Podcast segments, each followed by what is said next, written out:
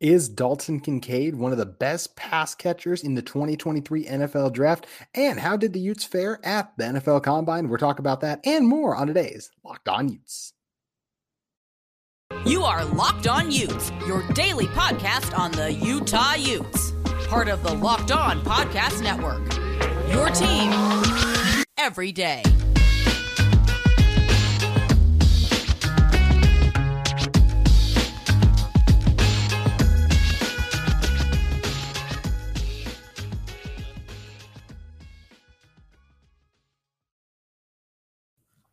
Hello, everyone, and thank you for making Locked On Utes your first listen every single day. We are available on all platforms, including YouTube.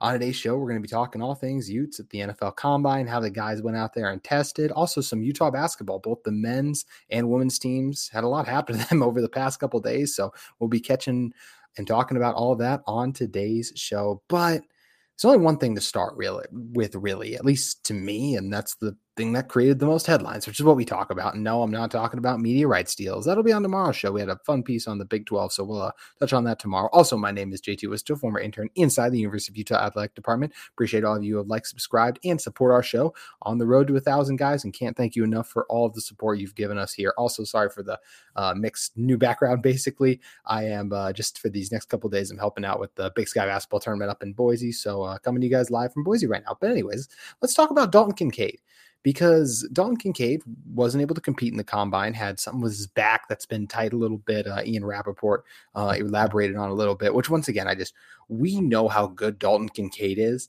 How great is it to hear, you know, Daniel Jeremiah is one of the most respected draft analysts in the game. To hear him go out there and talk about how much he loves this guy and just have him as his top tight end, hear Pat McAfee, um, to have, or just hear Dalton Kincaid being brought up on something like the Pat McAfee show, which I'm sure some of you love Pat and some of you don't love Pat. He's kind of one of those guys that um, very para, very polarizing figure in the media. So yeah, but either way, just hear him on a big show like Pat McAfee. Once again, hear a reporter like Ian Rapoport talk about him. It just it shows you the position Dalton's in, right? And Dalton is in this position because he has confidence in himself and the amount of work and the time and the energy he's put in. And why do I say his confidence in himself? Because this is the quote he had from the NFL Combine: "Any ball thrown to me in one-on-one situation, I should come down with."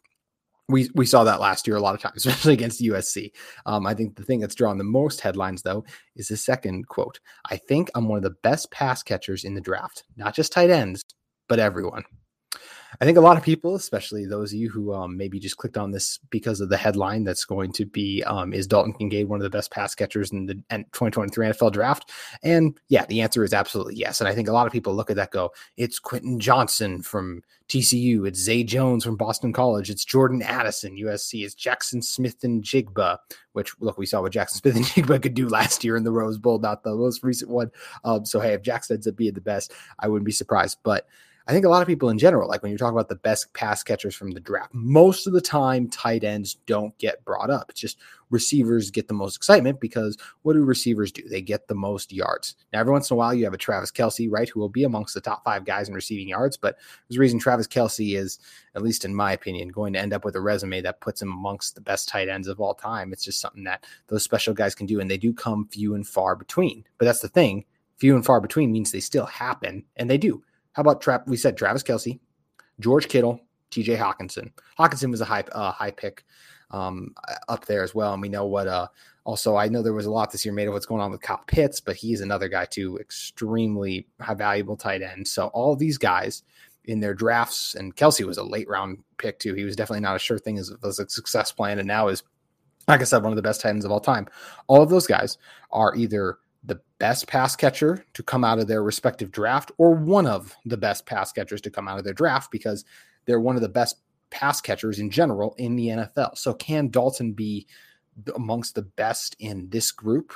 Absolutely, he can be. Dalton is a monster. We saw what he did last year on the outside. He was first and amongst tight ends in so many categories, despite playing less games than almost all those guys. It still blows my mind that he wasn't on the Mackey Award finalists.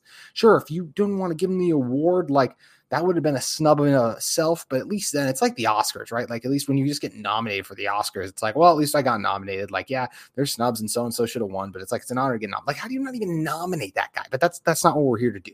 Dalton Kincaid can absolutely be one of the best pass catchers in the NFL going forward. And not just his draft class. I think he could eventually get to that point. Dalton Kincaid is a top five tight end in the NFL, not not in his rookie year. But I think, look, I'm not going to put anything past him too. You never know what he's going to do. But do I believe at some point in the next five years, Dalton Kincaid is going to be one of the five to 10 best tight ends in the NFL? I, I truly do, especially in the NFL. It's so much about situation. Think about a guy in Russell Wilson.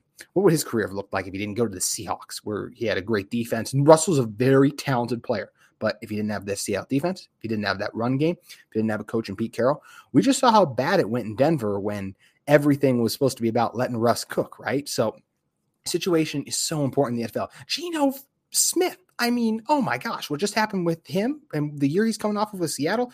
If he didn't go to the Jets, which no offense to the Jets, but they're also the Jets, the longest uh, postseason drought, I think, currently in the NFL in terms of just making it. Um, but when you talk about that, like Geno goes there, his career doesn't pan out. What if he had gone somewhere else? Would he have been this guy all along? I think there's definitely a chance of that. So I think if Dalton ends up with, he's being mocked to the Chargers a ton. He's been questions about the Bengals too. I think the Buccaneers had spoken to him as well. I'm sure there's other teams.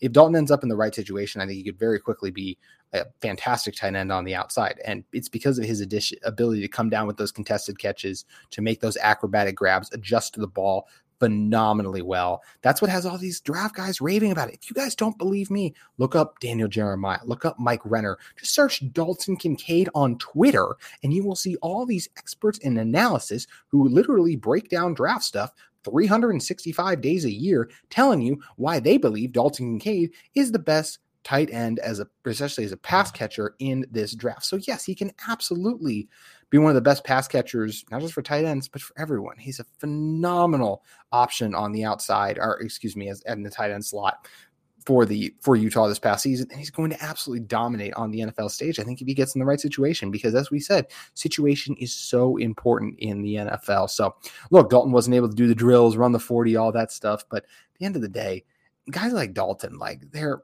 when they've done what they can do on film. Like that's what this is the thing with the combine, right? And I love the combine. We had Jake on last week. And also shout out to Jake Hash for absolutely nailing the Blake Freeland thing. If you guys um, haven't had a chance, go find it on my Twitter or just go listen to the episode. You can watch the four minutes Jake spent basically predicting, like Nostradamus, that Blake Freeland was going to go dominate the the combine and do some of the things he was able to do. But um, yeah, Dalton wasn't able to test. But at the end of the day, with guys like Dalton, it's like, what are you drafting these guys for in general? You're drafting them because what they did on the field, and you think they can do that in the NFL level. And I got no question, Dalton's going to have a lot of success the next level. And anyone who has success at the next level, part of the reason they're able to find that success is because they have that confidence in themselves. And Dalton has absolutely earned that, especially coming off the monster year he just had with Utah and all the amazing games and plays he was able to make for this team. The USC game is simply put one of the best tight best games a tight end has ever played in college football history. If you don't believe me, he literally finished second in like all time in a in terms of like single game receptions. Um, I could be butchering some of these slightly, but either way, it was a historic game for Dalton Kincaid against USC that first go around. Something we've never seen. Then you see him tough it out the second time against USC, injured, hurt, still making huge third down grabs. Like we just said, that ability to adjust, whether it's falling backwards, just going to the ground, sliding for a catch, or just that first game against USC to catch along the sidelines. Dalton is fantastic. He is an incredible tight end, and I have zero doubts he's going to dominate. And I think for especially for the Utes, he was still the combine's biggest winner because he got people talking about him, he got people raving about him. We know Dalton's a great guy. You know, the smile, the thumbs up, basically the things that uh we all we all love seeing Dalton do. He's he's an incredible tight end, and I cannot wait to see what he's going to do at the NFL. And I'm glad that everyone else is starting to catch on too. And we were all being like, "Hey, this guy's awesome. Should be getting more love." I will say shout out to Nick Saban for uh, realizing that Dalton Kincaid was pretty good with that uh that whole NIL thing with the the hun- with the million dollars or whatever it was. We're not here to speculate or talk about those things. Either way, Dalton Kincaid, huge winner from the NFL Combine. And we're going to come back in a second and talk about a couple of the other winners from the NFL Combine. But first, I want to talk to you guys about our friends at Built Bar. Looking for a delicious treat, but don't want all the fat and calories, then you got to try a built. I'm still trying to stick with my New Year's resolutions and I don't want to compromise taste. Then I've got, and I know exactly what I always go with. It's a built bar. With built, healthy is actually tasty. Seriously, they're so delicious, you won't believe they're good for you. Perfect for your New Year's resolutions. What makes built bars so good? Well, for starters, they're all covered in 100% real chocolate. That's right, real chocolate. And They come in unbelievably great flavors like churro, peanut butter brownie, coconut almond. I'm not sure how built does it, but these bars taste like a candy bar while maintaining amazing macros. And what's even better is that they're healthy, only 130 calories and whopping and four grams of sugar with a whopping 17 grams of protein. Now you don't even need to wait around to get a box. For years, we've been talking about ordering your built bars at built.com. Now you just head over to your local Smith's or Sam's Club and pick them up. That's right. Head to your nearest Smith's or Sam's Club today and grab yourself a box of built bars. You can pick up a box of four, uh, four bar box, excuse me, of cookies and cream, coconut puffs, salted caramel brownie, batter puffs at your nearest Smith's. If you're closer to a Sam's Club, run in and grab a 13 bar box with our hit flavors, brownie batter, and churro. So make sure you guys head over to your Smith Sam's Club or just go back to built.com and cash in on all those amazing deals available at Built Bar. Also, want to talk to you guys about our friends and the sponsor of today's episode in UCCU. UCCU is opening a brand new branch, branch in Vineyard to celebrate. UCCU is giving away a 2023 Kawasaki Teryx4 UTV. Vineyard is one of the fastest growing cities in the state. The new branch offers all the benefits of a UCCU branch, multiple driver planes, 24 hour ATM, and UCCU's brand new interactive teller machines or ITM for short, which provide all the benefits of meeting with a real UCCU professional, either in the branch or right from your vehicle. It's a virtual connection to a remote teller with a highly personalized audio and video connection. So celebrate the new Vineyard UCCU branch and it'll win a 2023 Kawasaki Teryx4 UTV. Winners will be announced in April just in time for summer fun. Stop by UCCU's new branch in Vineyard, conveniently located next to the Megaplex Theaters and Top Golf, or enter at uccu.com. You don't have to be a member of UCCU to enter, and there is no purchase necessary. UCCU, love where you bank. Alrighty, coming back into this one now. We'll focus in on the other Utes and action at the NFL Combine, and let's start with uh, talked about Dalton Kincaid. Who I don't know about you guys, but I'm I'm starting to think Dalton Kincaid is going to be the highest drafted Ute. That seemed kind of crazy, um, and that's not a knock at all on Clark Phillips, who could very well still be go in the first round very well, especially with the there are so many with the way offenses are pass happy now in the NFL. You've got to have corners you can cover on the outside.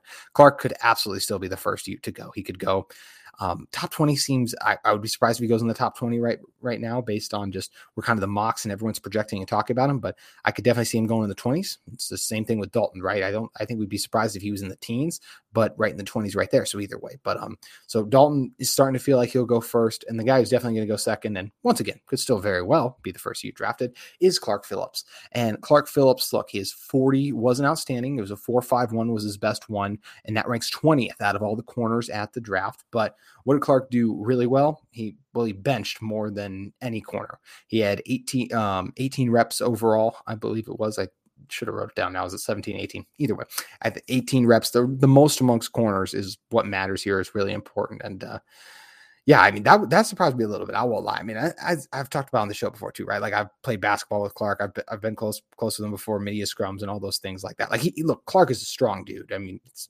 college football. These guys are all incredibly strong. Um, I didn't know he was strongest corner in the draft class in terms of bench press, which was um, which is really good. And also for anyone worried about his 40 time, like he's a four five one. I think Joey Porter Jr., who's probably going to be a top 15 pick at this point, it seems like, or at least a top 20 pick for sure. He ran like a he ran a 449 so not a huge difference between either of those guys there and we know how porter is valued especially um, the other thing with clark is he looked great in the passing gauntlet as we know he has exceptional hands um anytime you have a three interception game as soon as the Oregon State game happened, when we were talking about this podcast, was that everyone was going to be calling that's the game. Like when everyone's like, "Well, what do you think of this Clark Phillips guy?" Clark Phillips guy. Oh, you got to go watch his Oregon State game. That's exactly what's going to happen because of his ball skills and ability to make and create those plays, like he did with three interceptions for Utah in that one. Another that was really cool with Clark is he was just talking about how he's very, uh, very goal oriented and he writes down all his goals in a, just a cheap like dollar notebook. Like that's one of the things that Clark and the coaches have talked so many times before, like Sharrieff Shah has, about how Clark came in and he said, Coach, I want to beat play here for three years and I want to go to the NFL. And Coach Shah told him it's going to be very hard. You're going to have to be do this, this, this, this. And Clark said, okay. And Clark did all of those things, exceeded all of them, was the best corner in I'm going to say the country last season. Obviously, I mean, I know I got the U on my hat, but I mean, I think I can make a pretty good argument with that too. As one of the, as Clark obviously had an outstanding season for Utah, helped them win back to back Pac 12 championships, of course. But Clark, outstanding corner, outstanding player. Look, the 40 wasn't the best, but at the end of the day, you're going to turn on the film and you're going to see Clark glued to guys all over the place. Also, um, I know I think sometimes Clark missed a couple tackles on the season when you're as strong as Clark is, I, I, don't doubt that being an issue in the NFL. I think he's going to continue to kind of work through those things. And once again, those were very small miss, miss tackle issues on the season. So I think Clark um, continued to only help us stop, especially just knowing Clark. Clark was always such a great interview at Utah. I just know these NFL teams had to have gotten a room and were like, man, I love that guy. I want him on my team. How can you not talk to him? He's a coach's dream. He's a great leader amongst the players too. Everyone loves Clark, so he Clark's another guy absolutely won the combine. Um, you know who else also was doing a great job winning the combine? Braeden Daniels. So his first 40 yard dash was a five flat, which was the best among offensive linemen at the time he ran it. Then his second was even better. He is he ran a 4.99. Look, he tied for fourth overall um, and he was two tenths of a second away from the top time, too. So, still incredible numbers for Braeden Daniels. And look, he had an outstanding combine. I mean, he was lights out. And if you're not going to take my word for it, then um, there's a great as I'm folding under the pressure right now, guys. I won't lie. Okay, there we go. So this is the the tweet from Kent Lee Platte. Braeden Daniels is an offensive guard prospect in the 2023 draft class. He scored a 9.65 RAS out of a possible 10. This ranked 47 out of 1,309 offensive guards from 1987 to 2020C. Oh, by the way, RAS also stands for Relative Athletic Score. So Braeden tested off the charts in terms of athleticism on the RAS scale. A lot of his other numbers were exceptional for him to. Um, we know what Braeden can do as a leader. He played all over the offensive line. Um, some people, like I know Jake was on here last week. He was talking about seeing him as a tackle. I think Braeden definitely can play tackle. I think he'd be I think he's got a really chance, good chance to be a special NFL guard, a long time starter in this league at guard. So personally, I think he's best at guard. Um, you see him even here. Braeden Daniels is an offensive guard prospect, according to the guys at Kent Lee Platte or Math Bomb. In that RAS scale, they kind of put together, but all the credit in the world to Braeden for, as he always does, competing hard and always showing up and showing out. And you know, he trained hard. He was ready for this moment, and he's exceptional. Braeden is. I, I think he's outstanding. Great footwork, great technique, good strength too, and that athleticism. That's huge in the NFL, especially when you got to get out in space and make plays on the most athletic corners and these beastly linebackers too. And obviously, got to move massive defensive linemen too. So it is not easy to play offensive line at any level, especially not the NFL where you have the biggest human beings in the world trying to stop you from doing what you're trying to do. And so good for Braid for having an outstanding combine and definitely raising his stock. I think this cements uh, Braeden in kind of that day two range. That I think he's going to go in the third or fourth round, or I should say day two, day three range, right? But I don't see him falling out of the fourth round anymore. I think when you look at his tape, didn't doesn't allow sacks, very strong offensive guard. You know, he's a good leader, communicator, another guy that teams just had to have gotten in the room and absolutely fallen in love with the type of person he is. Um, and then, as we said too, like obviously athleticism, we're now running to it's the extra cherry on top. So I think Braeden had an outstanding combine too. Unfortunately, the Utes didn't go four for four in terms of outstanding combines because Tavion Thomas did struggle. He was ran a four seven in the forty. It's it was the worst amongst running backs, and a lot of the other metrics and measurements and all the different things that they do at the combine. Tavion didn't do the best in. And yes, this isn't exactly ideal, but this is once again where it's the combine. So people inv- wanted to see Tavion. He got an invite there for a reason. And I don't think just these bad numbers are going to deter him. Look, we've talked about it for a while. I I don't know where Tavion's going to get drafted. If I had to bet, being 100% honest with you guys, I'm not sure he's going to get drafted just because of the ways we've talked about a couple times on the show. It just seems like things over the past year really didn't go end great at Utah. And obviously, just wasn't this. And when I say great, yes, I'm sure there was locker room stuff with everything that happened there. But more so, what I'm speaking to especially is just on the field. The production fell off. And I think that's going to be the big reason that Tavion will probably go undrafted. Now, he's still extremely talented, and I think he's going to see an opportunity with an NFL team in fall camp, and it's gonna. And ho- I hope he can cash in and make the most of that too. And I'm still I'm still rooting for him and hope he figures. Hope everything's figured out there in terms of some of those struggles and kind of issues and seems like some of the noise that was going on in the locker room or just whatever was going on during some of that kind of that weird stuff in period. And there's a Tavion Thomas is a heck of a football player. We've seen a lot of it too. So hopefully he gets an opportunity to showcase case that at the NFL level. As I mentioned, I'm just not sure it's he's going to hear his name called during the NFL draft, but there's a lot of really good players and even a lot of Hall of Famers. I'm not saying Tavion's going to be a Hall of Famer. I'm just saying there's a lot of Hall of Famers who didn't get drafted. So just because you don't get drafted doesn't mean you can't have a good career. And I think Tavion's going to have a chance to prove a lot of people wrong. And you know, a lot of times we get tricked into these scouting number these numbers, right? Orlando Brown, one of the best left tackles in the league, just starting for the Chiefs at the left side, Super Bowl champion now. He was terrible at the combine, caused him to fall in like the fourth round. The Ravens stole him and they didn't want to pay him. So then the Chiefs get him.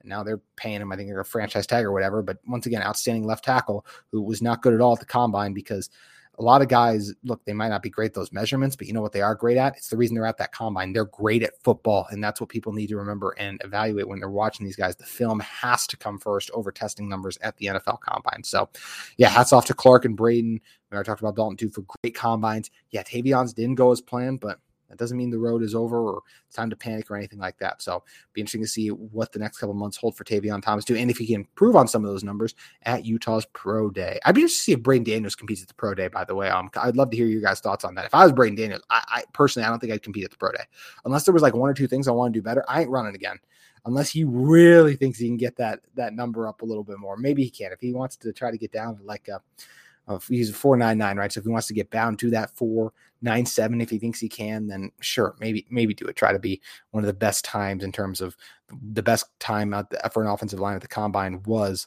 that 497. So if he wants to do that, sure, go for it, Braeden. But I, I, personally wouldn't do it. I feel like his stock is in a very good place right now. That's going to do it for our combine talk. When we come back in a second, we're going to talk about the Utah men's and women's basketball program. Both programs with some tough with a tough loss, each of them over the weekend. So we're going to touch on that in a second. But first, I want to talk to you guys out about our friends at RC Willey. RC Willey is hiring delivery drivers in the Salt Lake area. If you are looking for a rewarding career with a great group of people, come work for RC Willey, Utah's largest home furnishing store. RC Willey is currently hiring delivery drivers at their largest warehouse by the Salt Lake City Airport. Delivery drivers are the face of RC Willey, and they're looking for great delivery drivers in the northern Utah area. Compensation for delivery drivers is $24 an hour during training, and our average delivery driver makes 50 to 80000 per year. RC Willey's offers a $1,000 sign-on bonus and hands-on training, including CDL training, but no CDL is required Many of their employees have been with them for over 20 years with a modern fleet of delivery trucks. RC Willey provides them prides themselves on going the extra mile for their customers and their employees. RC Willey associates say they love their job and the benefits are great and they love the culture at RC Willey and say it's one of the best. Come make a difference and join America's home furnishing store of choice. Apply online at rcwilley.com slash jobs. That's rcwilley.com slash jobs. March Madness is right around the corner. If you want to win your office pool, you need to stay caught up with all the college basketball action with the Locked On College Basketball Podcast. Every Monday, Andy Patton and Isaac Shade recap the biggest stories in college basketball, keep you up to date on the NCAA tournament bubble, and get you ready for the upcoming week of games. From the Big East to the Mountain West and everywhere in between, Andy and Isaac have college hoops covered on the Locked On College Basketball Podcast. Available on YouTube and wherever you get podcasts. Part of the Locked On Podcast Network. Your team every day. All right.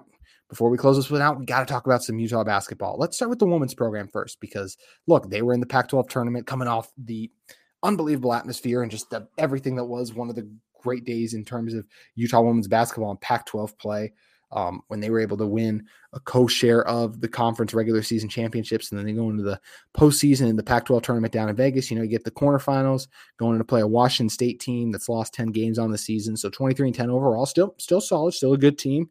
And you know, with basketball, sometimes it's not going to be your night.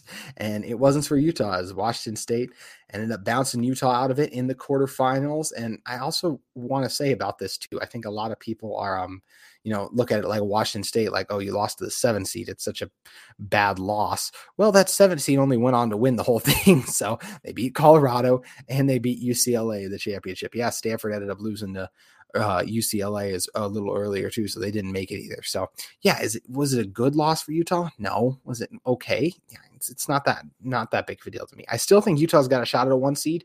Look, in terms of Utah being a one seed, maybe they won't be. Maybe they will be one of the highest two seeds. We can break it down this week. It's really interesting, right? I Indiana.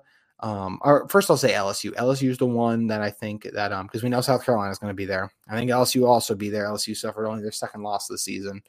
Um, Indiana, really strong record too, but they lost to Ohio State. So for their third loss of the season, Utah up to four losses now, which once again, just outstanding. We're in this position where we're talking about four losses as a negative. That shows you just if you had told us that anyone going into the season was comes this Utah women's basketball program as high as Lynne Roberts and her team were projecting, I think we all would have thought a fourth loss coming in the Pac-12 tournament would still be a really positive thing, just in terms of we only had three losses going to the conference tournament. That's outstanding. So that's the first thing there. But um, yeah, focusing back in on the the game itself. So yeah, like we said, it's a bummer that you lose to Washington State. Probably not going to be a one seed because that's the point I was in the midst of making. Was yeah, I think those couple seeds going to be locked up top. I think Iowa's got a really good shot at the um the top uh, spot in terms of one of those one seeds, not the top overall spots. Um, sh- shout out to Caitlin Clark too. I mean, my word, 17 assists. Yeah, I know that She's only, I think, only Division One player. I might, I think men's and women's. They might have even said either way to put up a triple double in or three 30 point triple doubles in her career. Absolutely outstanding uh, work for her. So I wanted to shout her out uh, really quickly. So yeah, it'll be interesting to see if Utah ends up being one of the one seed still. If they fall into the two seed, uh, Maryland was in the mix for it as well. So going to be really interesting. And uh, quick thoughts on the Washington State game for Utah. You know, Utes fought hard, but they just look, the third quarter of Washington State, they really blew it open, right? They scored 27 points. They scored 13 points in each of in the first, second, and third quarter each. So Utah won.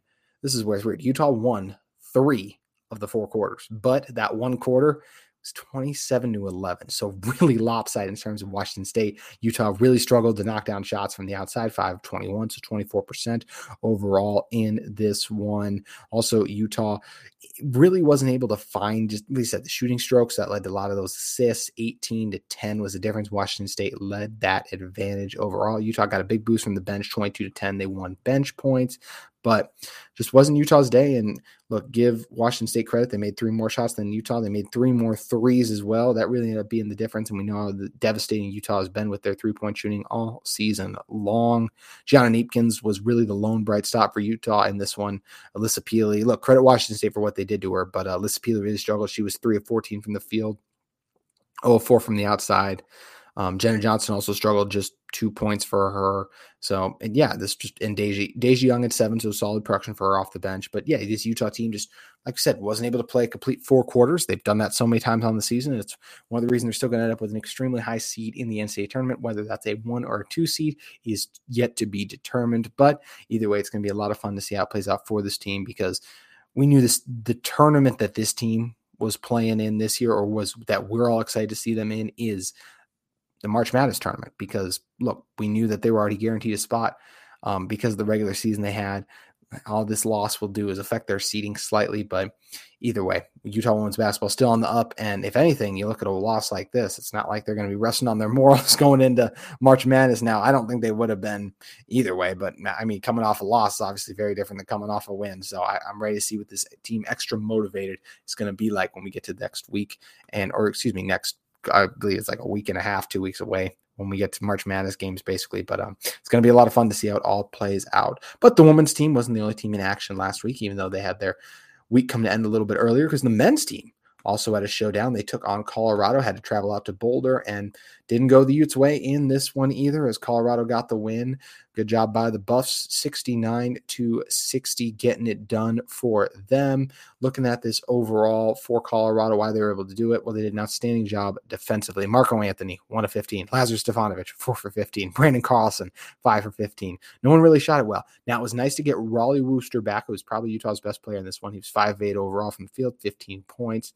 Um, really running the offense around the show, as we know he does a great job doing. Also, Gabe Madsen, good to see him back, although he wasn't really. Look, he shot three of nine from the outside. You could tell wasn't really himself trying to get back into it a little bit. Although he did have that one surge that was a lot of fun. Um, a little bummed we didn't get to see Mike Saunders, but I understand when both guys are back now in the backcourt, and I know he likes having Boston out there because the defensive energy and intensity provides. And like I said, I, I can understand that at least because look, he does credit Boston does a lot of really positive things out there. And um, like I said, I just think it makes a lot of sense. Um, one thing that absolutely killed Utah in this game, fast break points, 20 to 3. Colorado beat Utah. So that's one area they'll have to clean up going forward. So now Utah heading to the Pac 12 tournament, and they are the seventh seed. So they're going to take on Stanford. And look, they'll have a great chance to get revenge against Stanford for the most recent time they played the Cardinal, in which the Cardinal came up to the Huntsman and beat Utah. And after that, we'll see what they can do. Now I know everyone's feeling down and out about Utah basketball because, yeah, February didn't go this, the way it did for this team had hope this year, right? But also is when the schedule got really tough. And I also think we should once again remember a Utah basketball team that won 11 games last year and they went winless in January. This season is a massive success and a massive step, or I should say, a massive step in the right direction already from that standpoint. And yes, it would be nice if this team can continue to improve on some things and then go on and do some things in the Pac 12 tournament and then get a good spot in the NIT and do some stuff there. And look, maybe even win the Pac 12 tournament, then you still go to March Madness, and that would be outstanding. I think a lot of you might, those of you who didn't shut off your podcast, or excuse me, I'm the one podcasting, as you can tell, we're getting to that point. We're at 29 minutes now, but I'll make this last rant quick and then I'll uh, get out of you guys' hair. Hope you all have good weekends, by the way. Um, but I think a lot of people are, when I say that, like Utah could win the whole thing, they're like, oh my gosh, bias Utah homer, shut the laptop off.